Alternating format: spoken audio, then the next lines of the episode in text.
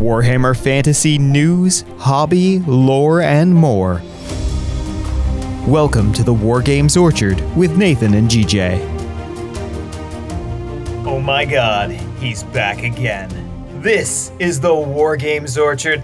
Welcome to the show. My name is Nathan Stone, and I am finally back. My semi, sort of, almost triumphant return.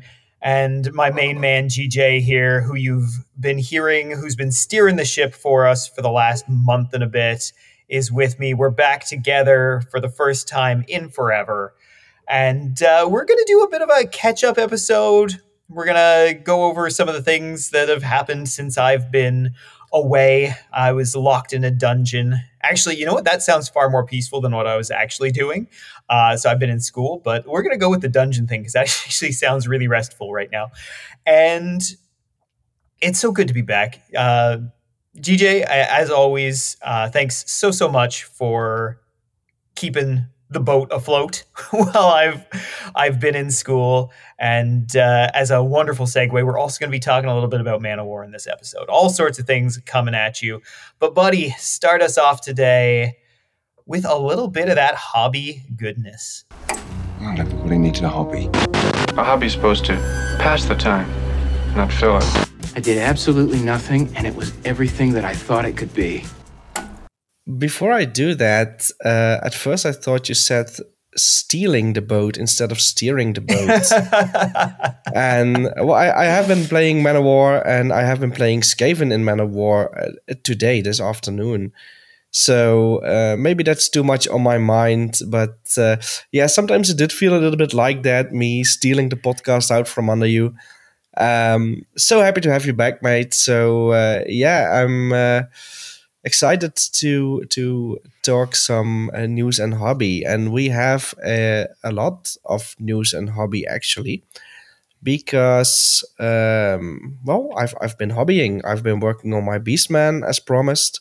I have been working on that Beastman character that I rolled up during that one Realm of Chaos episode a little while back with the the kangaroo legs. Um, I'm sort of trying out my sculpting skills there. Uh, so that one is um, is is drying now. Uh, I have some tusk no what are they called Razorgors that I I have 3D printed that I made some chariots for that are also a work in progress. Um, the Master of Skulls, is sitting on my desk, half painted at the moment, and all of this stuff I want to do before the end of the month. So let's hope we can get to that. Uh, what I also wanted to shout out is that we have a winner for the October War Games Orchard Painting Challenge. It is uh, none other than Jörn Huntelaar who made me trip up when I read out his fluff piece about GB Shaw the Falconer. Jörn, you have been voted the uh, best entry for October, uh, best of three actually. So I hope that we uh, get some more entries as well in the next month. Uh, congratulations to you, of course, mate. A well deserved, very nice mini. also, a very great way of taking a picture. I, I I've been trying to take pictures, but mine always come out sort of overexposed. I don't know what I'm doing wrong, so maybe I should uh, go to you for advice. Um, well, not that I want to win the challenge that I'm hosting on the Facebook group. That would be a little bit weird, but uh, yeah, I, I always hope that someone else wins. Uh, but it, it would be nice to at, at some point submit a picture that I think does my miniatures justice. Um, so uh, this month's paint challenge, we have the theme uh, "No Shave November" with uh, "No," of course, in in uh, parentheses. So if you want to have a mini that shaves himself or others or doesn't for some reason, um, just uh, get it out there, get it painted, get it converted, do whatever you want to do with it, and we'll see your entry at the end of the month. Uh, let's see what else have we got, Nathan. We've also got some um, some some new miniatures, or actually some old miniatures coming around. Uh, we have an announcement that from next Saturday, I believe, uh, there will be some Chaos Lords on made to order. We have uh, Archaon on his uh, steed. That's the uh, the horsey whose name I always keep forgetting. Uh, but you, of course, know Nathan, Chaos player that you are. It's Something with an uh, uh, Dorghar, I believe. Dorghar. Well, not not Yeah. with an M then. Uh, but indeed, uh, so so Archaon on his horse, not on that uh, hideous uh, three-headed chimera-like monster. We have a uh, uh, Khorne lord on foot, a lot of Nurgle, a lot of Slaanesh, and a lot of Tzeentch all on foot. And a lot of Tzeentch is the uh, also has a familiar with him. And then there is a mounted Chaos Sorcerer. Well, depending on the price, I am definitely going to try and grab some of those. I've also been looking at that new Golf Rocker. I don't know if yes, you've seen that yes, one that, uh, that up. crossed my desk, and I I looked at it, and uh, the the squig uh, speaker slash amp is a nice touch. I think it's a really fun miniature. Um, I, I can see why you'd like it. It's it's pretty silly, um, but It it's is, a good yeah, kind of silly. Yeah. He's uh, he's got a hand grenade for a microphone. Yes, And- I and was just actually to released ask a song if, for him. Uh, I I haven't been brave enough to to click that link just yet. I got to tell you, I was just like, oh, Oh, this you could should. be really really It's, bad, but I uh, don't know. No, no, no. It's it's it's it's it's Jingle Bells, but then sung from a um, 40k orc perspective, and uh, I, I believe it goes something like uh, "Here we go, here we go, Dakka all the way." Um, it's got I, I don't remember all the lines, but uh, it's got some very nice touches there. And at the end, you see a very disgruntled uh, noise marine. I guess that guy is the the other one with the. Uh, Oh yes, with yeah. the guitar. Okay, I'm gonna have to watch yeah. it then. Yeah, you have to watch Yeah. it. Yeah, it's Yeah, I'm, I'm a bit of a it- it- sucker it- for noise marines. so. it's it looks like a uh, 90s uh, flash video uh, sort of setup. A little bit better, but it's animated, so uh, not not in the uh, Ogre Kingdoms um, animation for the Total War Warhammer trailer. Not like computer game animated, but more like Oh, I got you. cartoon animated. Awesome. Yeah, check it out. And and um, uh, believe it or not, I have been thinking ahead for once because when I put up the uh, November theme for the Paint Challenge, I also already made a December theme, and uh, that one is going to be holiday traditions. And one of the things that I have written down there is that one of the holiday traditions you can um, portray in your miniature is, for example, orcs caroling, and then I name some some hymns uh, that orcs might use, and I, I don't remember what I did. We, we wish you were merry wa or so, something like that. uh, but uh, here we go, Dakka all the way is definitely going in there before the challenge goes up. So um, that's uh, that's a nice synergy. I didn't know that before that GW was going to do that. So and they probably didn't know that I was going to do this for the December Paint Challenge. And Oh, if they definitely do know, then then they have some more uh, power than I would have thought they had. Maybe cycles are real. So uh, yeah, um, let's see. I think that's that's most of it on my end, Nathan. So uh, All right. Can I can I ask you? yeah, sure. Yeah, just before we get into all of my weirdness that is my life. Um, so of the made to order stuff, we got we got some classic Chaos Lords and champions of each of the gods, plus classic Archaon. Uh, what's what is your favorite of those models? Oh, that's a good one. Well, I already have Archaon, and and he has been sitting on my desk for over a year now, so uh, half painted. I think. Well, he's right up there. The Chaos Sorcerer also looks really cool with that side-looking thing. And well, I think maybe, I think maybe the Slaanesh Lord because he looks uh, least what you'd expect a Slaanesh Lord to look, I guess. I mean, he, he's got a, a hand weapon and shield, and a Nurgle just looks beefy and and and rusty and plaguey. And he's got this weird. He's got, he's got a very cool weapon, which is a blade on one end and then a ball and chain on the other end. And uh, the Khorne Lord just looks like any old Khorne Lord uh, would look, standing atop a mountain of skulls. Uh, Yeah. Siege Lord's got a bird face. He's got a staff. He's got ropes. He's a sorcerer. I think the Slaanesh Lord is the most interesting one of these. So, That's a great pick. um, yeah, I'm, go- I'm going for him. Okay. What I like about the Slaanesh Lord is, and this is something that I had never noticed, and this is an old model. This thing's been around since I think like Storm of Chaos era. I never realized that he had cloven hooves. He does. He hasn't. feet. It, uh, Yeah, he's- he's yeah, got hooves. he's, he's got Yeah. beastman hooves. Yeah. Yeah, that's really cool. And it's just like a neat little chaotic detail there.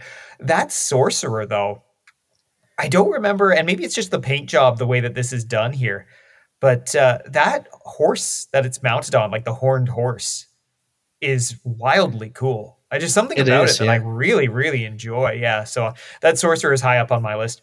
Um, yeah, it's. I mean, the it's it's when you see the classic Archaon, and I think they've given him a, a they've updated his paint scheme here. Um, but man, what a great looking miniature that was, right? Like that's that's got that classic kind of historic gate to it with the like the rearing horse and the the flowing cape, right? Like you could see that at, at- on a painting and just be like, yeah, that's pretty cool. Yes. Um, I actually I like all of these. There's there's nothing here that I I don't like. There- Probably there are no bad choices here, yeah. yeah, yeah. yeah. I love the familiar for the um for the Tzeentch uh like this his weird melty bird thing. Uh familiar is pretty cool, but yeah, yeah. And I, you know what's funny? You you mentioned the Nurgle Lord's weapon. And like I I've seen this a million times before. But now I'm actually picturing him trying to like use it and it seems very awkward. like it looks really cool. I don't know if Yeah. the ball and chain is like purely decorative and maybe it is. Um Uh, But that won't know. work. Uh, Then, then, then it will purely decoratively knock yourself on the head, probably. probably. Yeah, And maybe we you should. know, maybe that we should. We should get get some of these images out to uh, to the guy who reviews uh, fantasy swords, uh, the the uh, Shad Shad Brooks. You know him? He's got a YouTube channel. Uh, I've I've seen him come up on my recommended several times. Yeah, yeah. It's it's great to see these guys coming back at least for a little while. So if you yeah, if you didn't get a chance to get them uh, back in the mid two thousands, uh, you can you can pick those up now. I shudder to think what they're gonna cost, but I shudder to think about the cost of everything at the moment. Yes. to be honest with you. So Well, the the reason that I haven't jumped on that um, uh, the golf rocker yet is because he's listed for twenty seven euros, and it's just one sprue of plastic. yeah, that's so a lot. yeah, that's that's a That's bit a lot. steep, but. Hmm What is a cool model? I I, I don't know. I, I don't know what my funds are going to do next month, and uh, I have an idea. Uh, but especially with the the holiday season coming up, uh, yeah, it's going to be an expensive. Uh, Yeah. You're always a little bit more cognizant of, of what things cost around the holidays, or at least I find that I am, right? You're just like, oh boy, this is this is all gonna be expensive. yes. So yeah, it's hard to it's hard to justify the the little plastic toys for yourself. Uh, as much as I might try and do that. There's uh that's it's fun to fun to see those guys come back. Uh, I guess on the on the subject of me, let's let's talk about me. I don't think we've talked about me enough in a while. um, so things have been things have been wild. Honestly, that's the best way I can describe it. Things have been absolutely wild. So October was a hugely busy month. Uh, we had a lot of kind of midterm projects and assignments and things. So, for anyone uh, who may have joined the Orchard uh, during the the purely GJ era, as as it has been for the last month or so, any of our new listeners, uh, you may have no idea who I am. Uh, hi, I'm Nathan. Uh, this is ostensibly a show that I host. and uh, I'm in school. I'm at, in the radio, television, journalism program at uh, the Nova Scotia Community College in uh, Halifax, Nova Scotia, where I live. And it's been really great. Uh, I've learned a lot this semester and done more than I wanted to this semester, certainly. I, I had this weird notion in like September and when I was going into it, I was like, okay, I'm specializing this year. I'm just going to be in radio. So obviously, I'm not going to be as busy. Things won't be as hectic as last year. And uh, I'm an idiot. Things are way more hectic than last year. So I have been very busy. One thing, though, that I got to do that I, I kind of wanted to share, and I'm actually going to put this up on the Patreon, probably be up there by the time you hear this, is uh, a special that I created for Halloween for the radio station uh, that we run through the school. And uh, it was our Halloween spooktacular. And it was an anthology of stories from myself and some of my classmates. And we ended up uh, so they ended up kind of producing some of them, sending them to me, and then I produced the special itself. It's a lot of fun. It's just fun, kind of spooky stories, and uh, aired Halloween night. But it took up so so much of my time.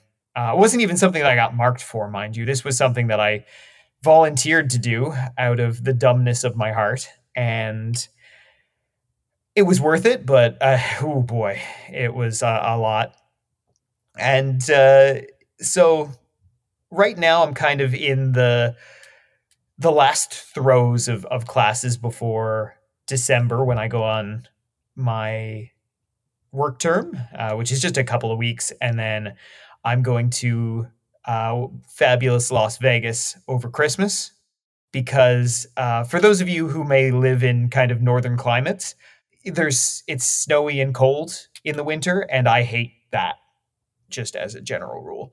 So my wife and I are taking a, a well-deserved break. We're going to Las Vegas for two weeks, uh, kind of coming back uh, on Boxing Day.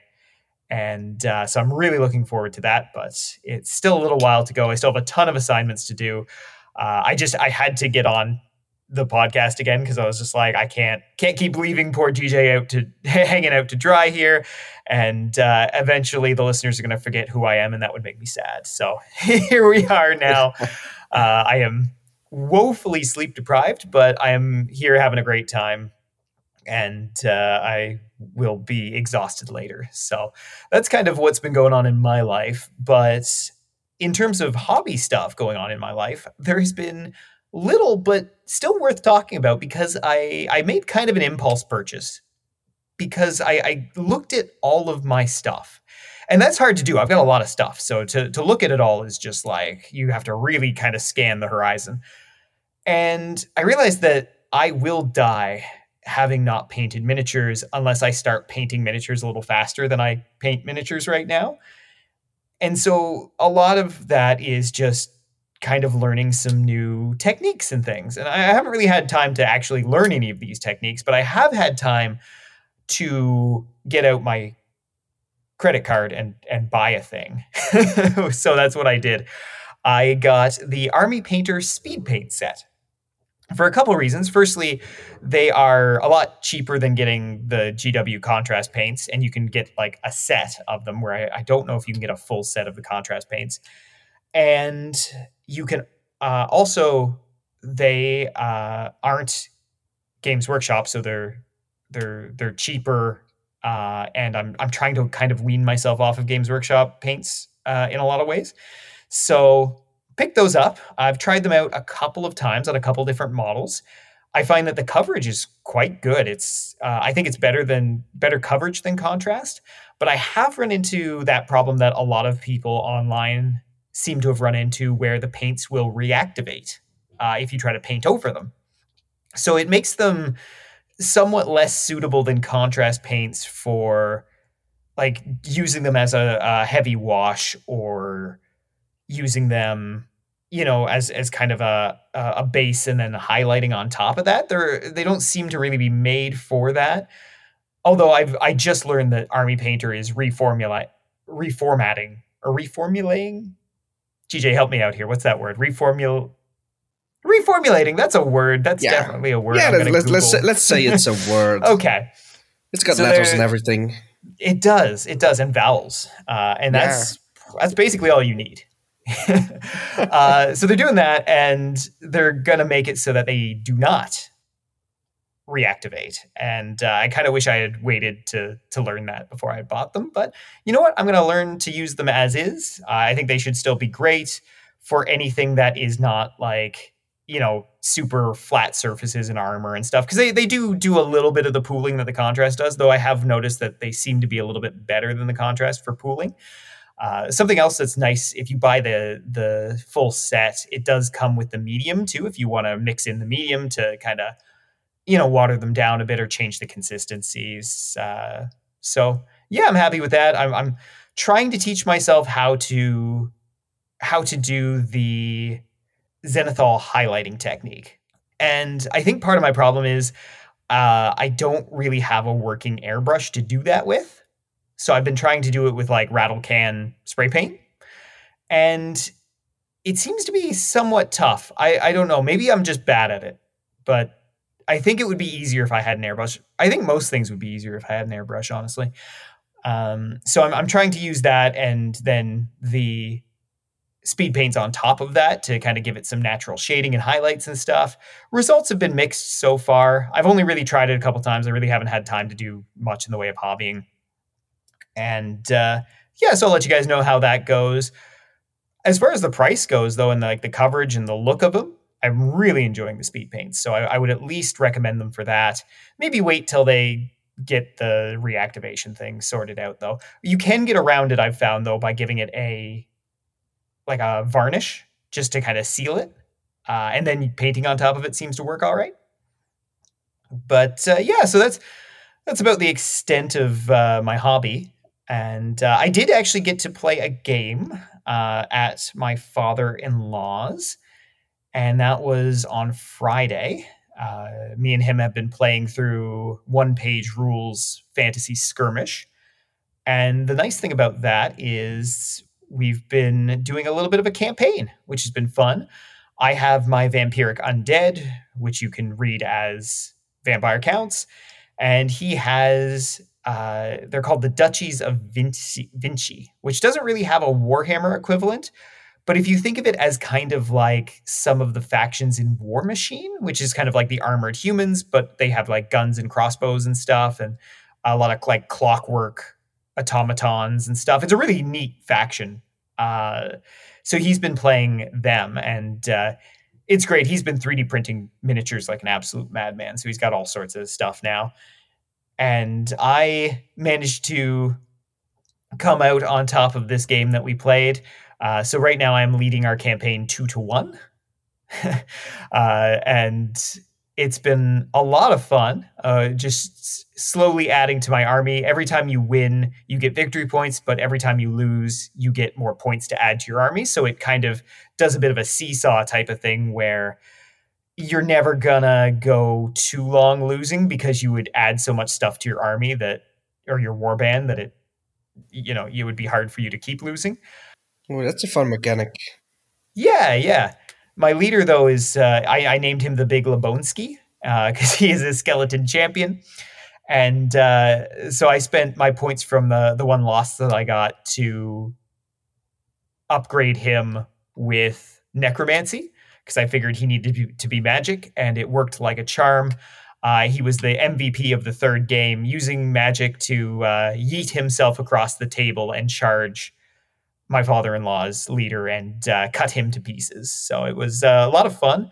The games are super fast. They play in like, I think ours was like half an hour. Uh, now that we we know the rules pretty well, and uh, we've started adding in some of the optional rules as well, which is another neat thing about one-page rules is you've got kind of the game itself, and then you can make it more and more complex as you see fit. Uh, there's rules for kind of command points like in Age of Sigmar. Uh, we don't use those, but we have started using some of like the random events and the campaign rules and things. So each uh, unit gets experience each time it you know does something neat on the battlefield, and uh, yeah, all the games are are objective based and stuff. So it's uh, it's been a lot of fun. Uh, wish I could do more stuff but uh, I think I've just covered about a month and a half's worth of things that I've done, which is like pay half paint a couple miniatures to try out uh, speed paints and then play that one game. So we're doing great. We're doing great over here. And uh, yeah, so I think what we're going to do is we're going to get into a little something that I really wanted to get into when it first dropped. And I, I just couldn't. I was buried up to my neck in work. But now now we get to experience this. And I speak, of course, of the Warhammer, the Old World update that dropped on the 14th of October. And I realized that this is like a month ago. So I'm sorry if this is a little bit of rehashing stuff that you've already kind of gotten over. But I haven't gotten over it because I never get over anything. That's a, a rule that I have in life is uh, never forgive and never forget anything that has ever happened. Uh, so why m- maybe just to to put out a warning for the listeners, we're not only going to meet Grumpy Nathan right now, we're going to meet sleep deprived Grumpy Nathan, who is who, who can outstare a, a, a dwarf longbeard uh, probably. So, yeah, I've yeah.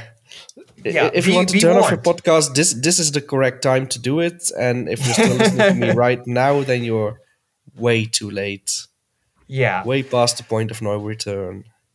All right. So let's let's just jump right in here. So this update was an art update. There are four pictures here. Four pictures. It's been about mm, roughly a half a year since we've seen anything for Warhammer the Old World, which is about on point for Games Workshop at this point. Uh, and so let's start at the beginning, which is a very good place to start. Welcome back, denizens of the old world, to another semi regular update on our ongoing work on Warhammer the Old World. Uh, I, I semi regular is such a generous term for them to have given themselves in this. We have gotten, what, like half a dozen of these over three years now? It's been three years. It was 2019 and we have gotten what should have probably come out in the first month or so of this game. We have a very nice map, which I've said nice things about before, and I don't have to give it any more kudos because it's it's a map. Let's let's be fair. Uh, and then there's this, and okay, so there's yeah four art pieces here, which in its own is not particularly impressive considering we have uh, again waited three years for any actual news and still not really gotten any. The this art is nice, but it looks like you could have you could have just taken this from any seventh or eighth edition army book and been like, hey, remember this artwork? And I'd have been like, oh, maybe, I guess, sure. This seems a little bit of an insult to me, to be honest with you. I, I feel like at this point, like they're not doing anything, but they're just like they want to keep stringing us along. So they're just like, no, no, no, guys, we're definitely working on this. This is it's a definite thing that's happening, but we can't show you anything of actual value. We couldn't dare show you the render of any of the miniatures we're designing. We couldn't possibly tell you any rules we're mulling over we couldn't even give you any real update on the lore that is going to come out alongside this game. Like GJ, you and I have deep dived kind of the the era of the Warhammer the Old World in the past.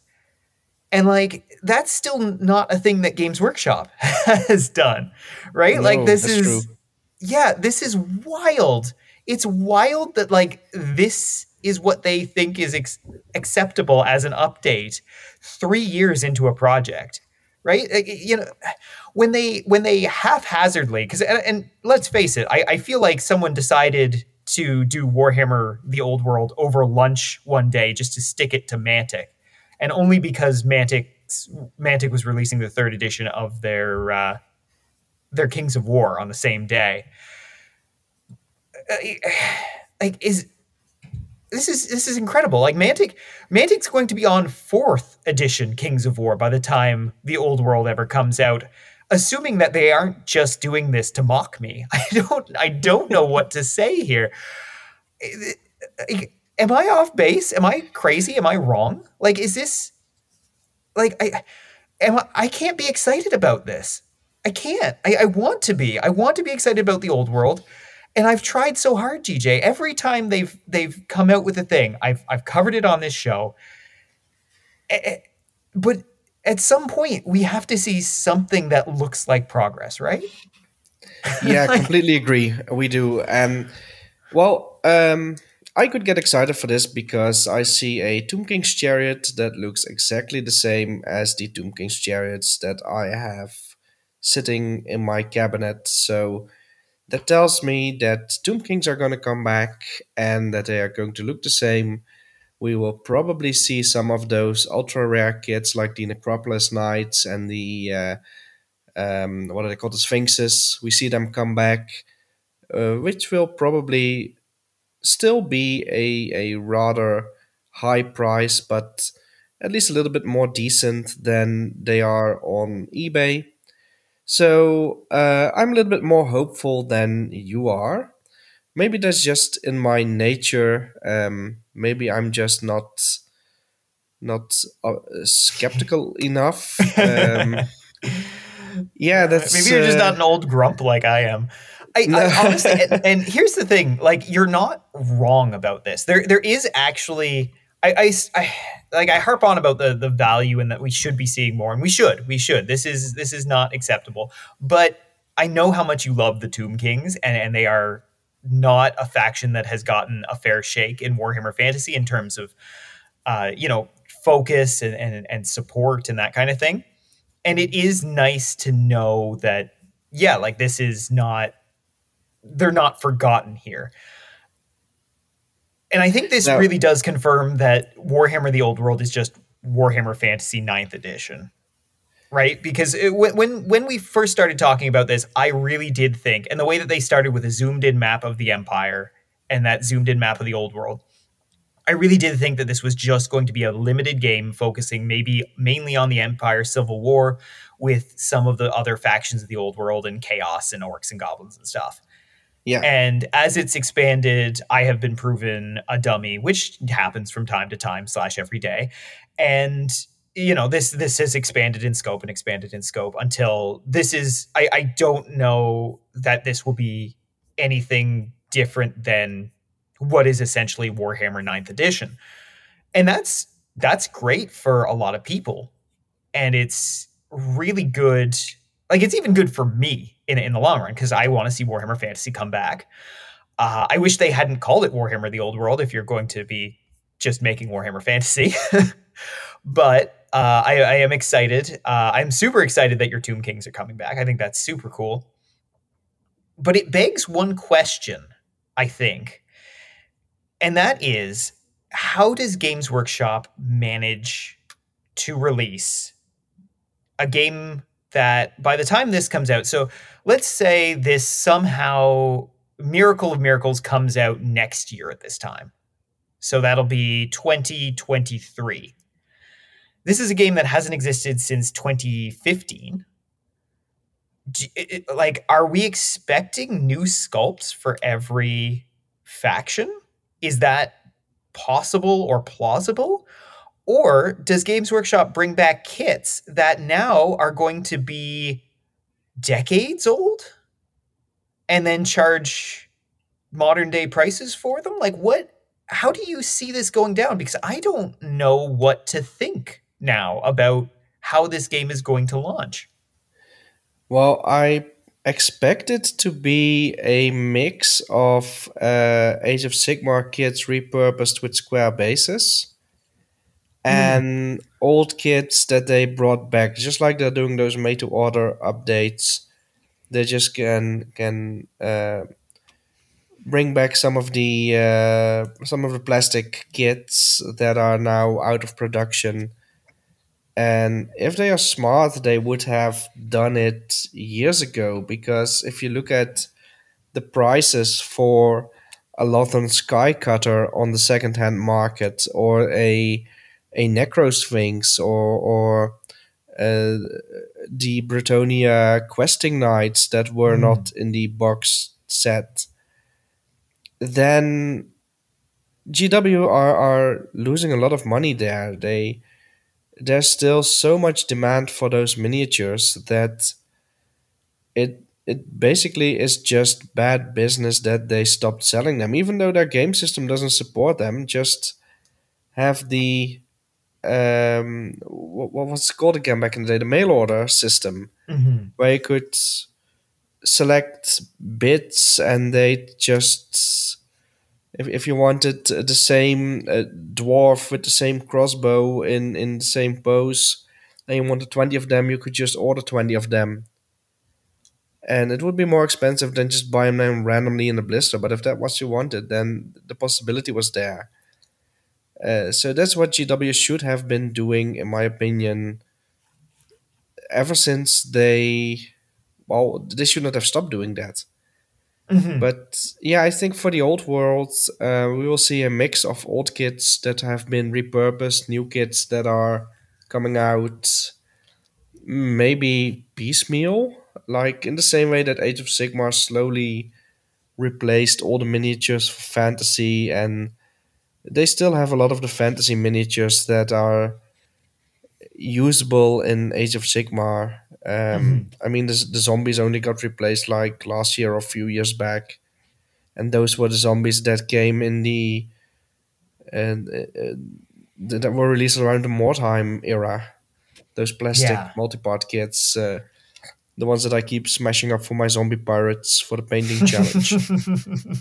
So yeah, that's what I expect them to do. But what I am more concerned about is when they are going to do this because they have already missed a couple of opportunities there. Of course, you have a lot of people that rage quit the hobby back in 2015 when they blew up the old world. So uh, you're not going to get them back. Then you had the wildly popular Warhammer computer games uh, like Vermintide and, uh, of course, the uh, Total War Warhammer series. But we already have the third game. It's been out, it's been released. We, we still get DLCs from time to time. I've been told I, I haven't bought the game, so I'm not really on the up and up about what's what's happening there.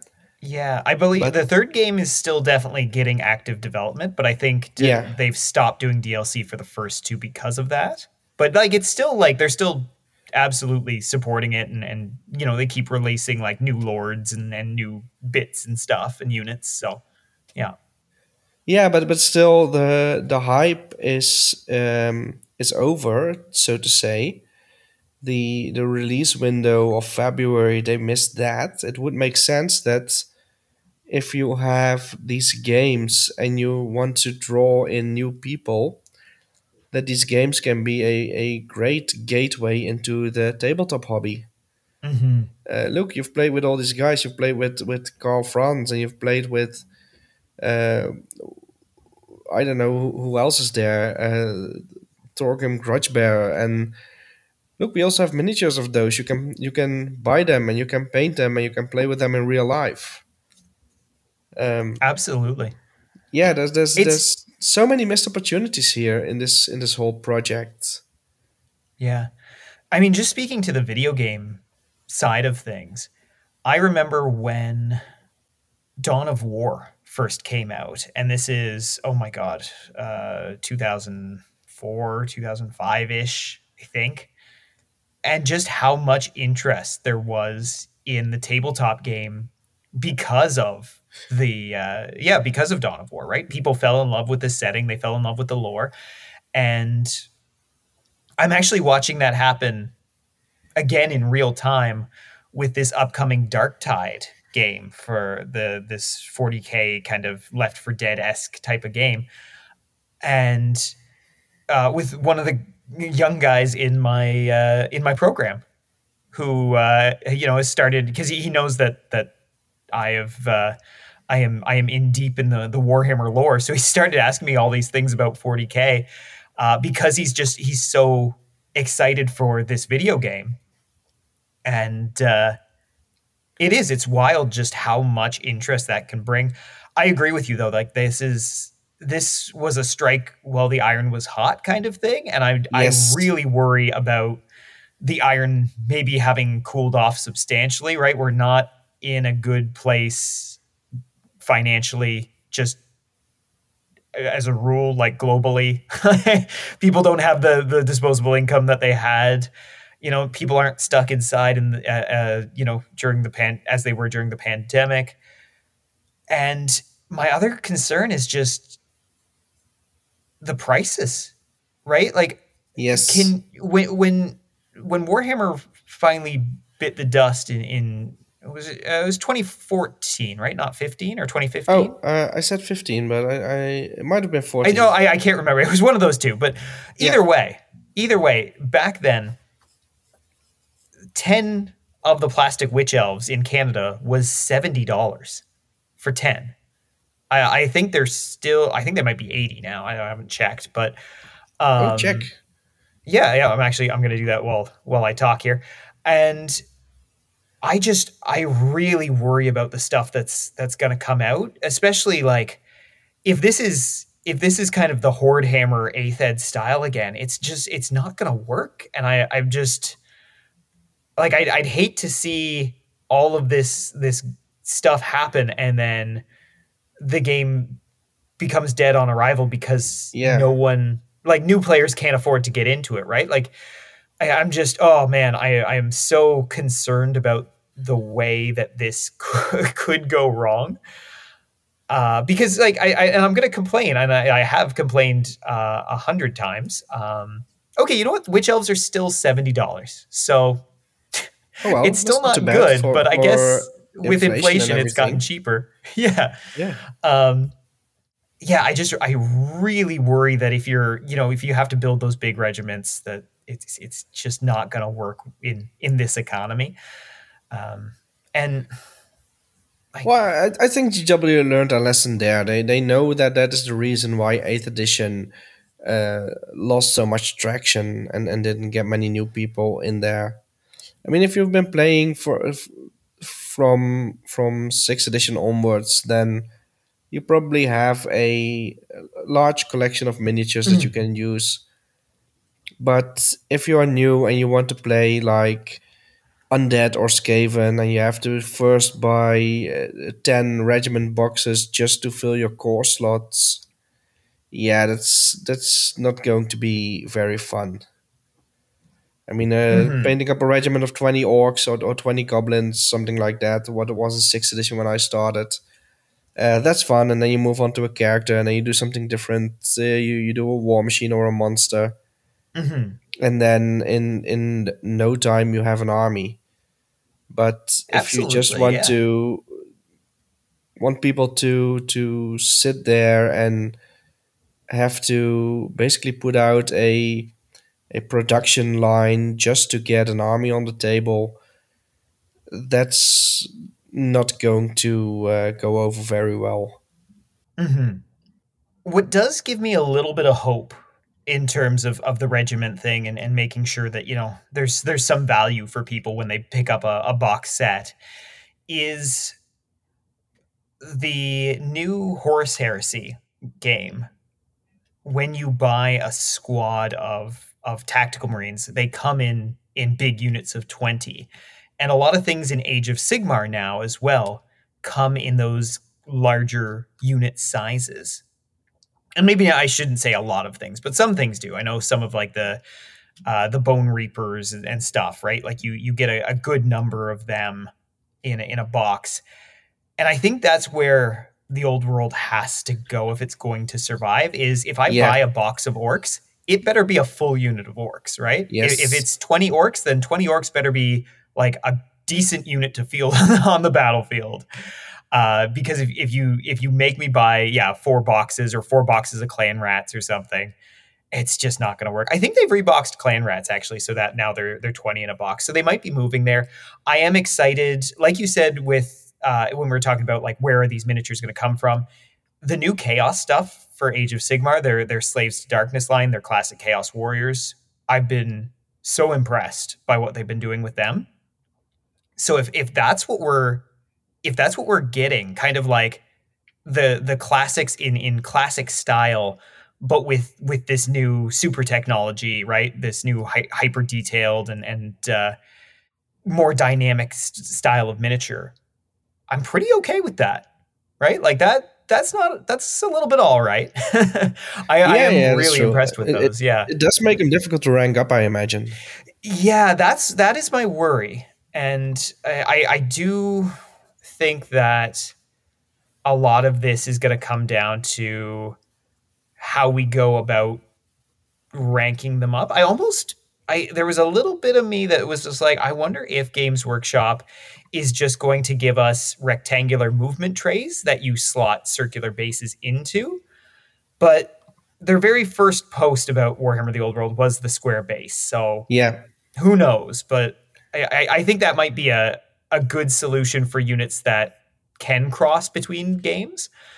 Um, whether or not that'll happen, yeah, I, I don't know. But I uh, I would like to see I would like to see the new chaos stuff make its way over to uh, to my fantasy table. Sure. So, Nathan, are you ready Yeah. to go uh, full conspiracy nut here? Oh, I'm always ready to go. Yeah, Alright. g- g- hit me hit me with your best. So conspiracy theory. today I got an email from GW, just the uh, Okay. uh, regular uh, updates that they send, the newsletter, and the uh, was it today? Uh, yeah, they they say in this email newsletter, they say you can get your tickets for uh, Warhammer Fest, which is going to be um, somewhere next year, 2023. And they announced this with the title Be There or Be Square. Now, is this going to tell us something about a possible square Oh. basis update coming Warhammer Fest 2023? Or is this just them not thinking about the double entendre that uh, old people like you and me um, see in this post, and, Here's and, and we're just seeing ghosts uh, that, that are not there? Oh, GJ, I want to believe, buddy. I want to believe so hard right now because who in 2022 or 2023 for that matter uses the phrase be there or be square, especially unironically? Yeah, And I think, oh, you might be onto something. Wouldn't that be, wouldn't that just make me eat my stupid hat if they were just like, hey, by the way, we finished this? And it might happen. This is the, this is the thing might, that yeah. infuriates me is it might happen because we saw the same thing very recently with Horus Heresy. Horus Heresy, like the the Forge World Studio, they went almost dark, right? They were not releasing much at all for probably two two or three good years. Like it was very slow. It, it slowed down to a trickle. There was no new books coming out. And then you start to get these rumors that, oh, by the way, like new edition of Horus Heresy, and it's coming soon, like super soon. And then, yeah, like almost out of the blue, they drop a bunch of like new plastic kits. They've got a new edition. They've got all sorts of things. Now, Horus Heresy is a much smaller scale than Warhammer Fantasy because it's mostly Space Marines versus Space Marines. Uh, and Warhammer Fantasy is like a trillion factions, and all of them look completely different. But, oh, GJ, I like that conspiracy theory a lot.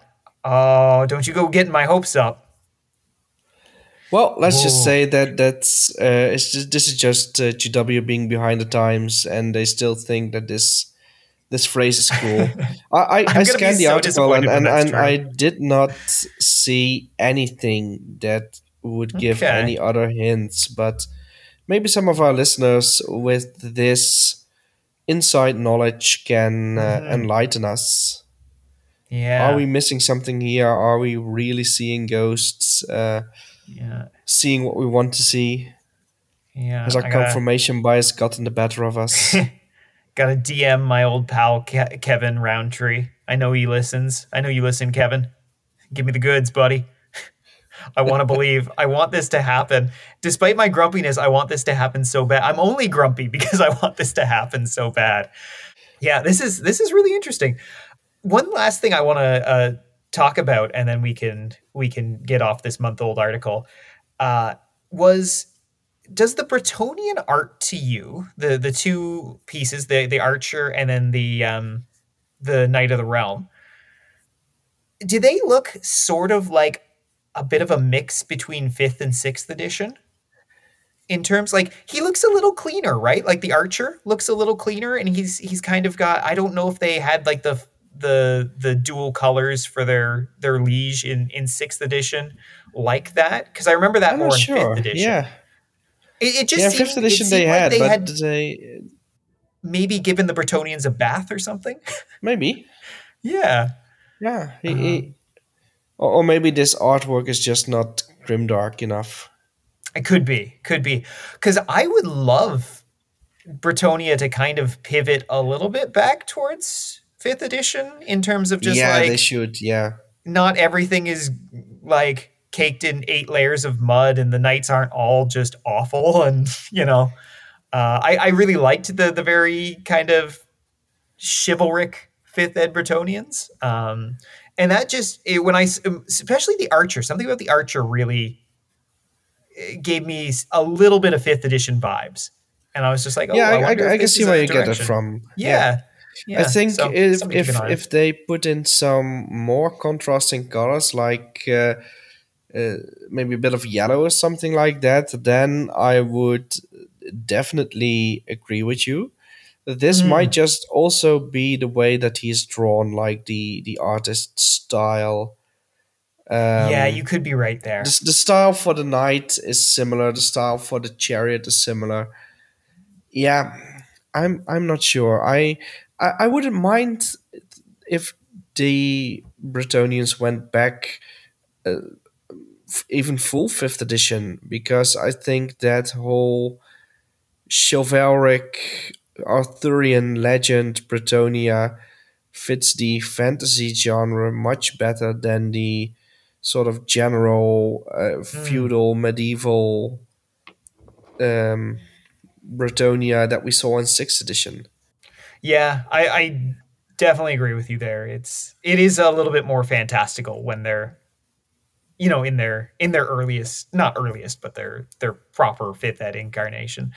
Um, yeah, And so and I, I think you can you can even do it in the fantasy setting. Um, just have these ideals of chivalry include being nice to peasants and everything, Mhm. and then you can basically have an army of knights uh, playing at at chivalry. ooh yeah, So like they they have these values and uh, nobody else in the world adheres to them and uh, they are the only ones, but they still have good war horses. They're still good warriors. It still helps them a little bit in battle with the the prayers to the lady and everything, but um, it's just uh, basically like regular people enforcing this this medieval idea nowadays. Oh, I like that. That's a really cool take. Yeah, yeah. We'll have to see. We'll have to see what becomes of our our uh, Bretonnians in the old world here. Yeah. Hopefully, uh, brand new sculpts. Yeah, yeah. Would like to see them updated. I swear, if if the old world comes out and if it's if it's just Warhammer Fantasy 9th edition, and so all of the old factions are included, and Lizardmen Saurus don't get updated, I am going to riot. So help me God. Those poor Saurus have been languishing since 2003, and they were a bad sculpt then, and they've only gotten worse, and they're still like the one still get that them, they yeah. sell. Oh, those poor things. And and you can see in Blood Bowl like new sculpted Saurus. I was like, do do that, do that. But in Age of Sigmar and Warhammer, It will probably take some time before they get updated, or maybe this will already happen during the Age of Sigmar era. Um, That could be. but but That but they, they are due for an update, and, and you're right. They were due for an update uh, when they Mm-hmm. were released. Yeah, yeah. The uh, fifth edition Saurus are so much more menacing. I almost liked the update they did of uh, Venerable Lord Kroak for Age of Sigmar, but they they gave him like they they made him too big. Like not Yeah. not Kroak himself, but like he's got like this swirly like dais of rocks and things that swirl around him and stuff. And I was just like, oh, that's too much. But I, I Yeah. did like that they put him. You know, you can put him in his death mask, and you've got he's got his ceremonial mace and stuff like straight out of Fifth Ed. I was like, yeah, I like that a lot. I just wish the rest of the model would calm down a bit. Well, I don't know if you need those uh, all those fancy schmancy uh, rocks to. No, and maybe, maybe you don't. Maybe you can just like, yeah, just like take him and his uh, his throne. I'd want him to have bearers, though. I think it was a mistake Yeah. to ever have Slann without bearers. Yes. but yeah, I am I am digressing hard at this point. So GJ, we should talk about Warhammer boats because you you Yes, let's some, talk about uh, Warhammer Man O' War. boats. Yes, Yeah. I have. And I promised uh, Chris Schneider, uh, maybe I pr- pronounced his name incorrectly, but I guess it's uh, uh, it's, it's it's Chris. He uh, lives in the U.S. and he he has a name that might be derived from the Netherlands or Germany. So uh, the way I pronounce it is is uh, Schneider. Uh, Schneider, if you are more inclined Germ- to the German pronunciation. I have no idea what he calls himself. But uh, Chris and I have been playing a remote game of Man O' War last week. Uh, he had he has several fleets painted up, and he asked me. I was already planning to do so, but he asked me to um, uh, mention it on the podcast that we play the game. And uh, so, Chris, uh, here I am mentioning it. Uh, we played a game of Man O' War, and we did it remotely. And remote gaming is one of those things that has it might have been around before the pandemic, but it's really gotten a boost during COVID. And um, we have in the Hero Hammer fanzine an article about how to do remote gaming. It's very easy. All you need is like a a tripod that can hold your phone and a phone with an internet connection. You can do it over Facebook. You can do it over um, over Discord. There are lots of apps that you can use. Um, there are some games that lend themselves really well to it, like uh, Warhammer Skirmish, I think, also uh, Man O' War, um, because it's it's very. Uh, you, you've got a great overview there. There's not many models there, but also for regular Warhammer Fantasy, for at least for small games, I've done it a couple of times, and uh, both hosting and playing, and it works really well uh, as well. You can do maybe two, two, two to three thousand point game, uh, depending, of course, on the edition. But um, yeah, remote gaming is uh, definitely here to stay, and it, it allows me to play with people that I would normally not play, and play games that I would normally not play, such as Man O' War. Um, this afternoon, I played against Josh. Uh, he has a, a dwarf fleet that he wanted to use, and I had a Skaven fleet at my disposal. We played dwarves versus Skaven one time earlier in the past. I beat him, so he wanted a rematch. And then when we started the before we started today, we said, well, let's let's turn this into a, a three game campaign. So um, we played the first of our games. We rolled up a random scenario, which was treasure hunt. There was an island in the middle of the map that contained a treasure, and the ships that unloaded the cr- most crews there had a chance to get the uh, treasure. And uh, of course, everything went uh, wrong for me, but I still managed to to win with uh, 35 battle honors to one. And uh, a battle honor is something like a victory point, and it depends all on on the the ships you have and everything you have. So if you are completely new to Man O' War, Man O' War is a game that was released in 1992, I believe. Uh, it's played with ships. You have a a leadership, which is a, a man of war, uh, which is a type of ship. And the man of war, uh, your admiral is on there. If you have a wizard, your wizard is on there as well. And then you have squadrons of smaller sh- uh, ships And these are, well, they call them squadrons, but they are all consisting of three ships. Uh, you have also some some factions that have uh, uh, lone ships. You can have some sea monsters if you use expansions. You can go really all out with this. There are rules for aerial combat like uh, dwarf dirigibles and stuff like that, gyrocopters. Um, but uh, basically, you have your Warhammer factions, uh, High Elves, Bretonnia. You have Dark Elves in there, uh, Orcs and Goblins, Skaven, Dwarves. There are some expansions that allow for the Chaos factions to have fleets, Chaos Dwarves. Um, I think Undead and Lizardmen and Wood Elves are the main players that are absent. Uh, but it doesn't really matter because it still leaves you with a lot of choice. You also have Norse uh, ships in there, and Man O' War is a is a. I think what makes Man O' War fun is that you have an alternating activation. So it all depends on the first roll of each turn, which is initiative. Uh, both players roll a dice, and the person who rolls the highest has initiative. And if you roll the same amount, then the wind changes, which can be beneficial or uh, very uh, anti-beneficial. What's what's the uh, now? You can help me with finding a word. um, Disastrous. detrimental. Detrimental. Thank you. Uh, I, I knew it was something with a D. Uh, very detrimental if you have ships that are operated by sail.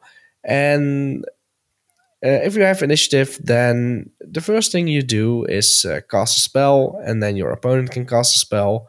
It's just one spell per turn if you have a wizard. A straight up d6 roll, and that determines whether you cast a spell or not, and then your opponent can dispel it if he has correct cards.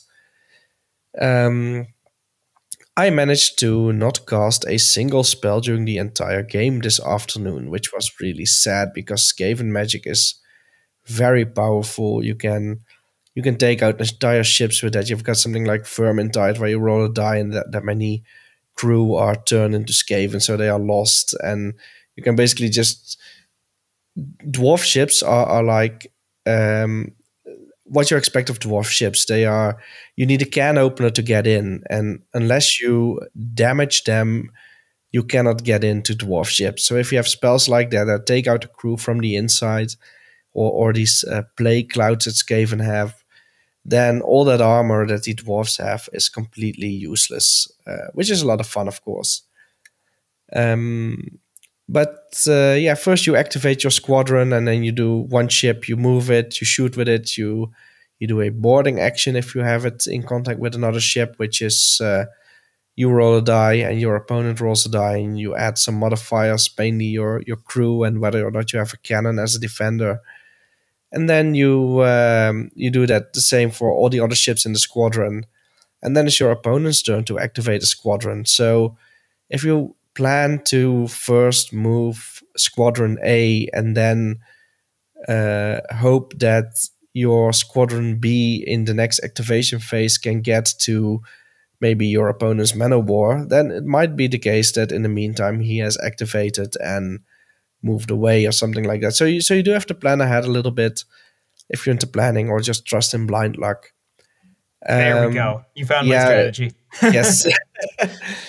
um, a lot of fun uh, with that game. Uh, I've never had a boring game so far.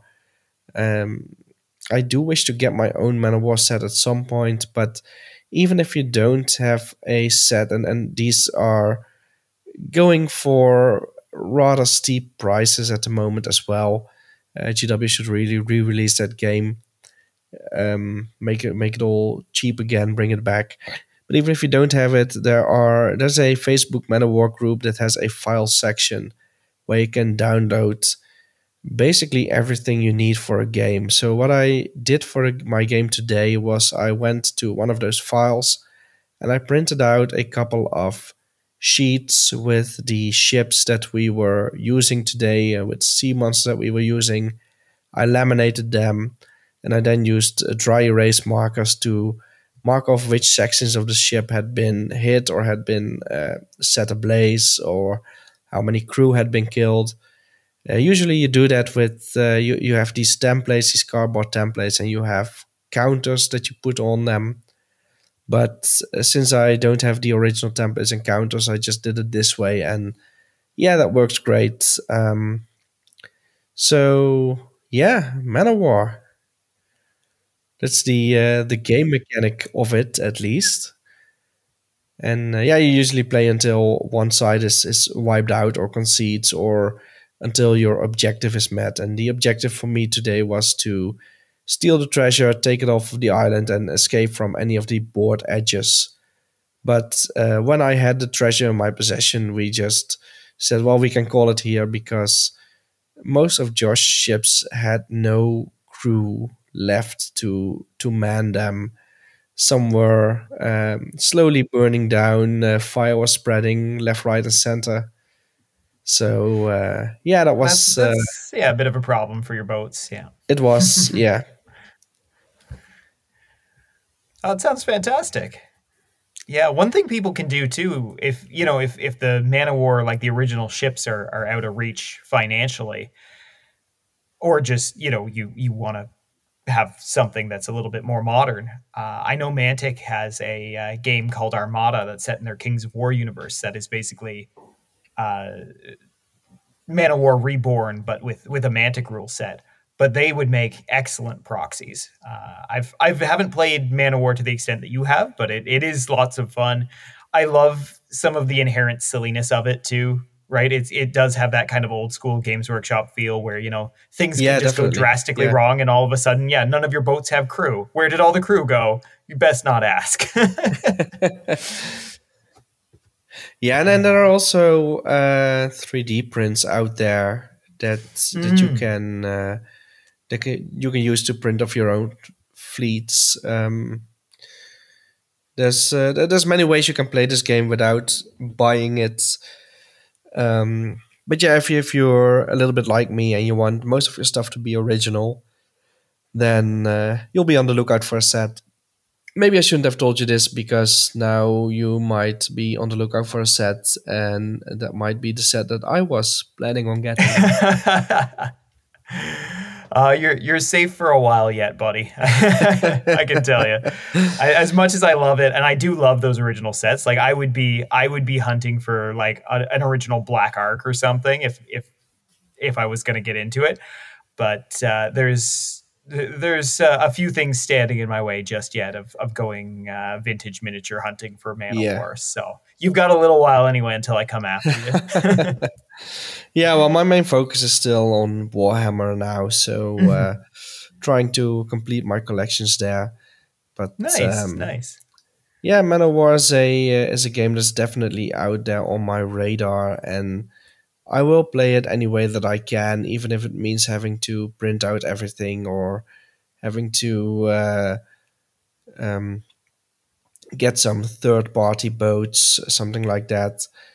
Uh, yeah, that's it, it's. Uh, th- there will be some point that I will own a set, and if I play enough games remotely, then with enough different fleets, then then I will s- at some point have printed out and laminated all of the different um, pages of that document with the templates, and uh, should at some point get the uh, magic cards uh, printed out and uh, put on put on cardboard, something like that, cardstock.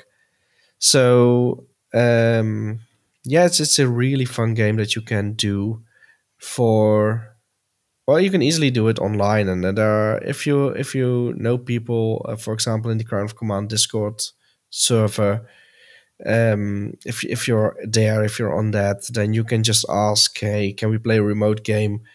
Uh, that that's how I learned as well. That people will be happy to introduce you to it, to play the basic game with just the ships, no wizards, no uh, random stuff like that. Just uh, sailing, maneuvering, shooting your cannons.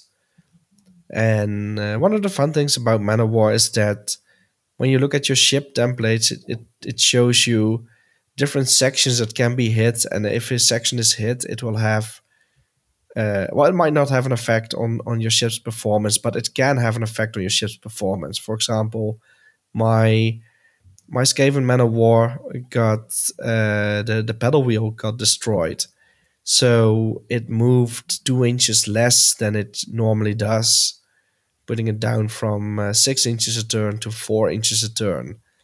And there are four more sections that, or th- three more sections that uh, would have a similar effect. So you can knock out part of a pedal wheel or, or part of a ship's uh, propulsion mechanism and it can still move, or you can knock out like uh, the boiler on a dwarf ship and then it's immobilized, can't move anymore.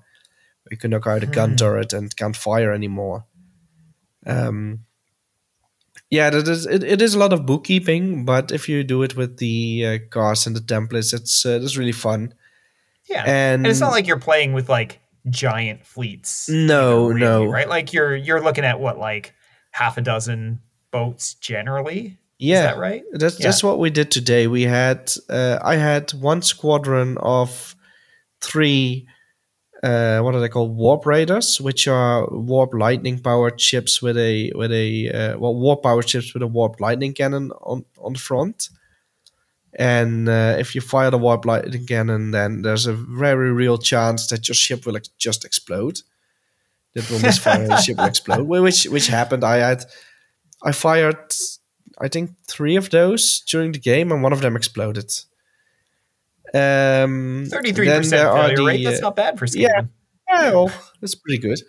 Uh, then there are the um, ooh, what do I call it? Death burners, I think. I, I should look this up. These all these names are uh, very very scaveny. Yeah, they, they are called death burners, and these are ships that have a giant uh, plague censer sitting at the front.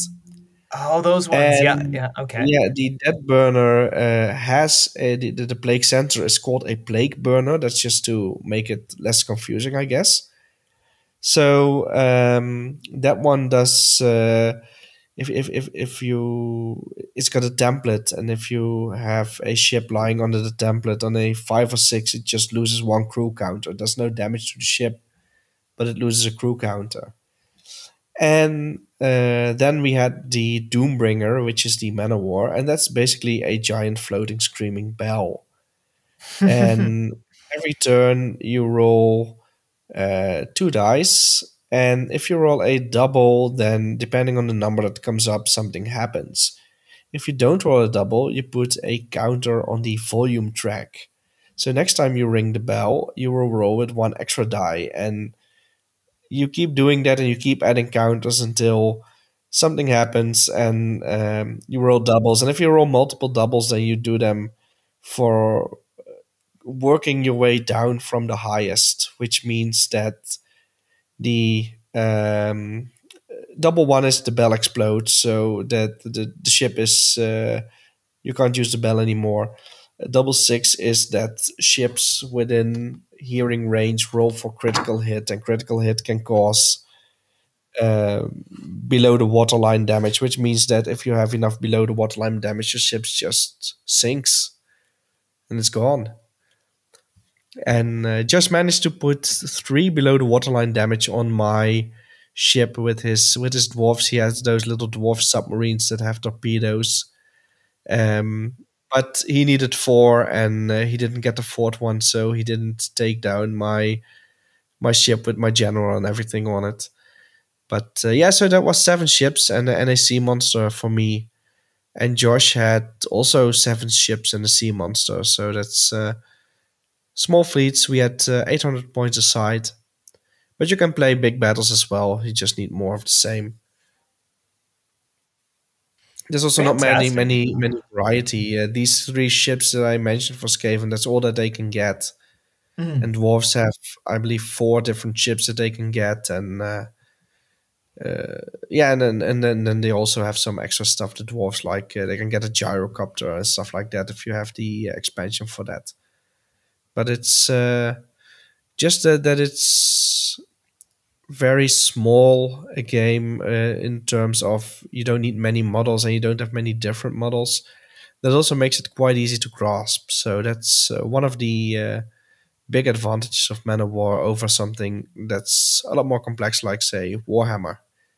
That and the alternate activation. That uh, especially for larger Warhammer battles, if uh, you have a movement phase uh, for a uh, five thousand point army, then you can just um, let your opponent do it and, and, make yourself a cup of coffee in the meantime, or uh, go out, walk the dog, then come back, and then he's still moving.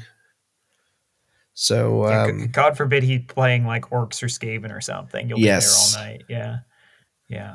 As someone who plays orcs, I I'm sorry to everyone I have played with my orcs. Yeah, man, I am such a convert to the Church of Alternate Activations at this point. It's playing one page rules like I have been. It's so nice. It just keeps you in the game. I yeah. This I go you go stuff is yeah, it's got to go. I I really I really hope Games Workshop someday sees the light on alternate activations because I think it's just such a better way to play. And I they do it like they do it occasionally like in Man O' War, I think maybe the new Kill Team yeah. stuff for 40k. Uh, well, they, they did it for Lord of the Rings. The entire yes, and Lord of the Rings is a fantastic system. system. Yeah, that's that's that's the first time I was introduced to this alternate activation. Uh, mm. Yeah, I, I, just don't know. Yeah. Like they, they they seem to do this thing where they're just like, yes, we'll do it for this game, but not any of these other games, and certainly not our flagship games. That would be madness. And I'm just like, why? Yeah, just just do it. It's so good. It, it's so much more uh, engaging than having to wait half an hour without really interacting yeah. with anything. So, but, but um, yeah, there there are. Um, I don't think that if you use the Lord of the Rings alternate activation for Warhammer, that it would work. Because in Lord of the Rings, uh, you uh, first the player with initiative does the movement phase, and then uh, the other player does the movement phase and then oh, the player with initiative right, shoots, yeah. and then the other player shoots, and then there's yeah. combat or magic maybe in between. I don't know the, the correct order of the phases, but so um, what you maybe have in in Warhammer is that in the in the magic phase and in the shooting phase and in the close combat phase, you still have that interaction because you need to roll your armor saves, you need to um, dispel. Uh, yeah, it's. Uh, yeah, I if think you do it, if you do like like the Man O' War, where you activate a unit and then first you move, then you shoot, then you fight with it. Um, I think that might work better, but if you do it in a in a Warhammer setting, I'm not sure. So that's that's kind of how one page rules works, which is just like you activate a unit, it does its stuff, right? Like it either, you know, it moves and shoots or it, it charges and fights or, or it, it like it, it runs. And and yeah so you're you're doing them like that. And and that's kind of what i had pictured for alternate activation. Uh, i forgot that lord of the rings is a very particular type of alternate activation but yeah i think that could work. I i just i really think that there's a better way to do it than straight i go you go whether that's some kind of hybrid or or just like one one unit does all of its stuff at once type of ac- alternate activation. I'm not sure. I hope though that the uh, three guys that they might have working on uh, Warhammer: The Old World for us uh, are are open to uh, to trying new things. Uh, as much as I want to see like the best rules from each era come back, I would like to see a little bit of innovation too. Not command points though. Command points can stay away and not ever come in. I don't like command points. I couldn't tell. Yeah. On the topic of Man O' War, you have these. Um, I think more than with with later games like. Uh, um, well, I'm not sure about Warmaster, but but you really have that that Hero Hammer era feel you get. You have these ships that are under sail with with their pennants flying in the wind, and mm. uh, there's a big discussion on, I believe, always on the Man O' War page whether the pennant should be flying towards the top, uh, towards the front of the boat, or towards the back. But that's ah. uh, That's just um, uh, we're not going to go there right now. But the I, I oh yeah. Yeah. I don't know how I feel about that because I want them to fly towards the back of the boats because that's more aesthetically pleasing. But that's not how wind works either. no no it's not. Yeah. Oh, I could see me really getting deep into that debate. Yeah. Sorry. Go on. Getting, my brain is just like doing but it's, jumping it's jacks uh, one of the things that, that it, this this whole setup reminds me of is the I believe it was the last episode we did together, Nathan. Uh, our uh, 100 episode uh, spectacular with the Dark Omen uh, discussion. Uh, Mm-hmm. In Dark Omen, you have every unit has a banner, and the banner is is usually colorful, and it, it helps you to identify the unit. Uh, that those colorful banners banners that you see in Hero Hammer, you also see in Man O' War, and that's I think uh, colorful ships, colorful banners, something that greatly helps you to get the whole Hero Hammer feel and aesthetic for this game. So uh, if that's something that speaks to you, then uh, maybe check it out, and if not, then go still check it out and paint up your ships in a more grim dark color scheme, I guess. Uh, that's great. Yeah. Yeah. The, the aesthetics of it are certainly rooted in that third, fourth ed kind of uh, early Hero Hammer feel that is just, yeah, it's just magical. And if you've Yes, ever wanted it's, uh, to have guns, you can do that in Man O' War. They've got cannons. They've got cannons, they got catapults. Um, your high elves have got war dancers that you can uh, that you can get. Uh, yeah, what else is there? Uh, dwarves take to the water. Yeah. Yeah. Yeah, not sure about the orcs. I've never never played with them, but uh, Yeah, they. I love the look of their boats. I think they're fantastic in that they look like they're going to sink all the yes, time, and then I think they have a chance of sinking just all of the time. So uh, that would it would be them or dark elves for me. Big surprise, but uh, the dark elf boats I love too because a lot of the dark elf boats are just giant sea serpents that they were like, what if yes, we built a small castle on your back? And the sea serpent's like, that seems weird, but sure, go for it, buddy. and all uh, those how boats they go to can um, can hide out in the Black Ark. and then you can release them during the movement phase. You can basically start the game deploying with one boat, and then yeah. at some point during the game, during the movement phase, you open the the back doors, the loading dock of the Black Ark, and all those different sea monsters come out with castles on their back, and uh, Yeah. and there's also a very real chance that the dark elves controlling the sea monsters lose control, or that the sea monster goes uh, berserk or goes feral and then dives down and drowns all the dark elves. So uh, yeah. e- Yeah, that's a bit of even the the stable factions, if you're not talking about orcs or skaven, have those things. Even if you have a your, your dwarf submarine, your dwarf nautilus, it can. Uh, if it is damaged, you have to roll a die when it submerges for each damaged section. And if that comes up on a wrong number, I don't know by heart what it is, then the uh, the damage is not contained properly, and uh, water will seep in, and, and your ship is just lost. There, there are a lot of things that can just. The ships look very robust with all those sections that can be hit, but yeah, there are a lot of things that can go wrong and can go wrong very quickly. If your ship is on fire and you can't put it out or the fire doesn't go out, it, spreads. And then in the next turn, you have two flames and they can both spread or stay burning or go out and set different sections of the boat ablaze. It's, uh, it's, like I said, there's a lot of bookkeeping, but it's uh, it's a lot of fun. Sorry, I I, I keep bringing us back to Man O' War while uh, No, that's actually okay. we That's all right. sort of I uh, I've got I've got lots of time for Man O' War. I think it's I think it's super duper cool.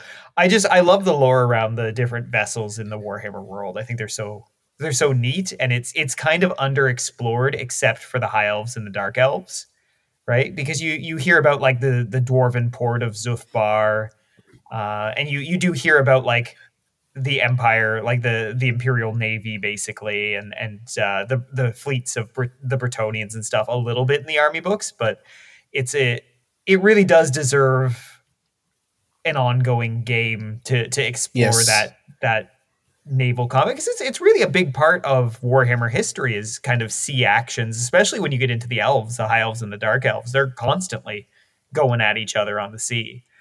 Um, Yeah, so and, and it- you have yeah. uh, even in lore, a lot of factions are just uh, sending out ships, exploring and, and trading Mm-hmm. and uh, uh, colonizing. So uh, it makes sense to have that in your game. And I know that there are some people who are um, linking their games. So you have a, a game of Man O' War, and the outcome of that game affects the next tabletop battle that you play, or maybe a Mighty Empires uh, campaign that yeah. also incorporates uh, Man O' War. What you really need to do is go Man O' War to Warhammer and then finish off with Warmaster for the giant Oh, yeah. you know, battle. And then then you've then you've made it, I think, as a as a Warhammer aficionado. If you can do all of those things, if you can have a campaign that encompasses that those three things, you've basically made your own Total War Warhammer, except in miniature form, which makes it hundred percent cooler. so that's the dream, everyone. Just aim for that and, Yeah. and you will be fulfilled in your wargaming life. And then, of course, you Uh. have to use the Orchard edition, which we oh yes, yeah, do that. never too. talk about on this podcast for some reason. No, no, I honestly honestly I had very little hand in in creating that. That was more of Scott's baby than mine. And um yeah, he's he's not been able to do I, I think a whole lot on that in in the the last little while. So I'm not sure. I'm not sure where that's at. I know it's still it's still accessible from uh Yeah, I, I talked to uh, Jesse the other day, and he says that he's got the uh, third edition and fifth edition Siege books, as well as of course sixth edition Siege rules, and uh, and he said also there's some stuff on uh, uh, what was it? One of the eighth edition campaign books, like uh, I believe it's the one with uh, Empire versus uh, Vampire Counts with uh, Volkmar versus Manfred von Carstein. Oh yeah, I'm trying to remember Is what that Blood was. in- Blood in the That might have been Badlands? Blood in the Badlands, yeah. Maybe. Maybe? But the, the, it's just the one that springs to mind. Um, and he says that he is going to see if he can uh, find a middle ground between all those different campaign rules and see if he can incorporate that into the Orchard edition. Great. So uh, I'm not sure, uh, Jesse, if you're listening, if if I spoiled anything here uh, that I should not have said. If so, I do apologize. Um, and if not, then uh, well, uh, you heard it here first, folks. All right. Well, with that, I think we should probably wrap it up. We've been going for a while now, uh, probably because I was super excited to to actually be back on the podcast, and GJ is super excited about boats. So the two of us Yes. combined our powers, And, and, and and and also about having you back on the podcast. yeah, aw, thanks. All right. Well, I hope you have enjoyed this episode. Hopefully, you'll be hearing my voice more in the near future. Until next time, have a great week. Hi, folks. Future Nathan here. Just a little update before we go that GJ has a new episode on the Patreon. So please check that out if you haven't already, and we'll see you next time. Thanks for listening. You can connect with us on Instagram or email us at wargamesorchard at gmail.com. And don't forget to join us on Facebook at the Warhammer Orchard.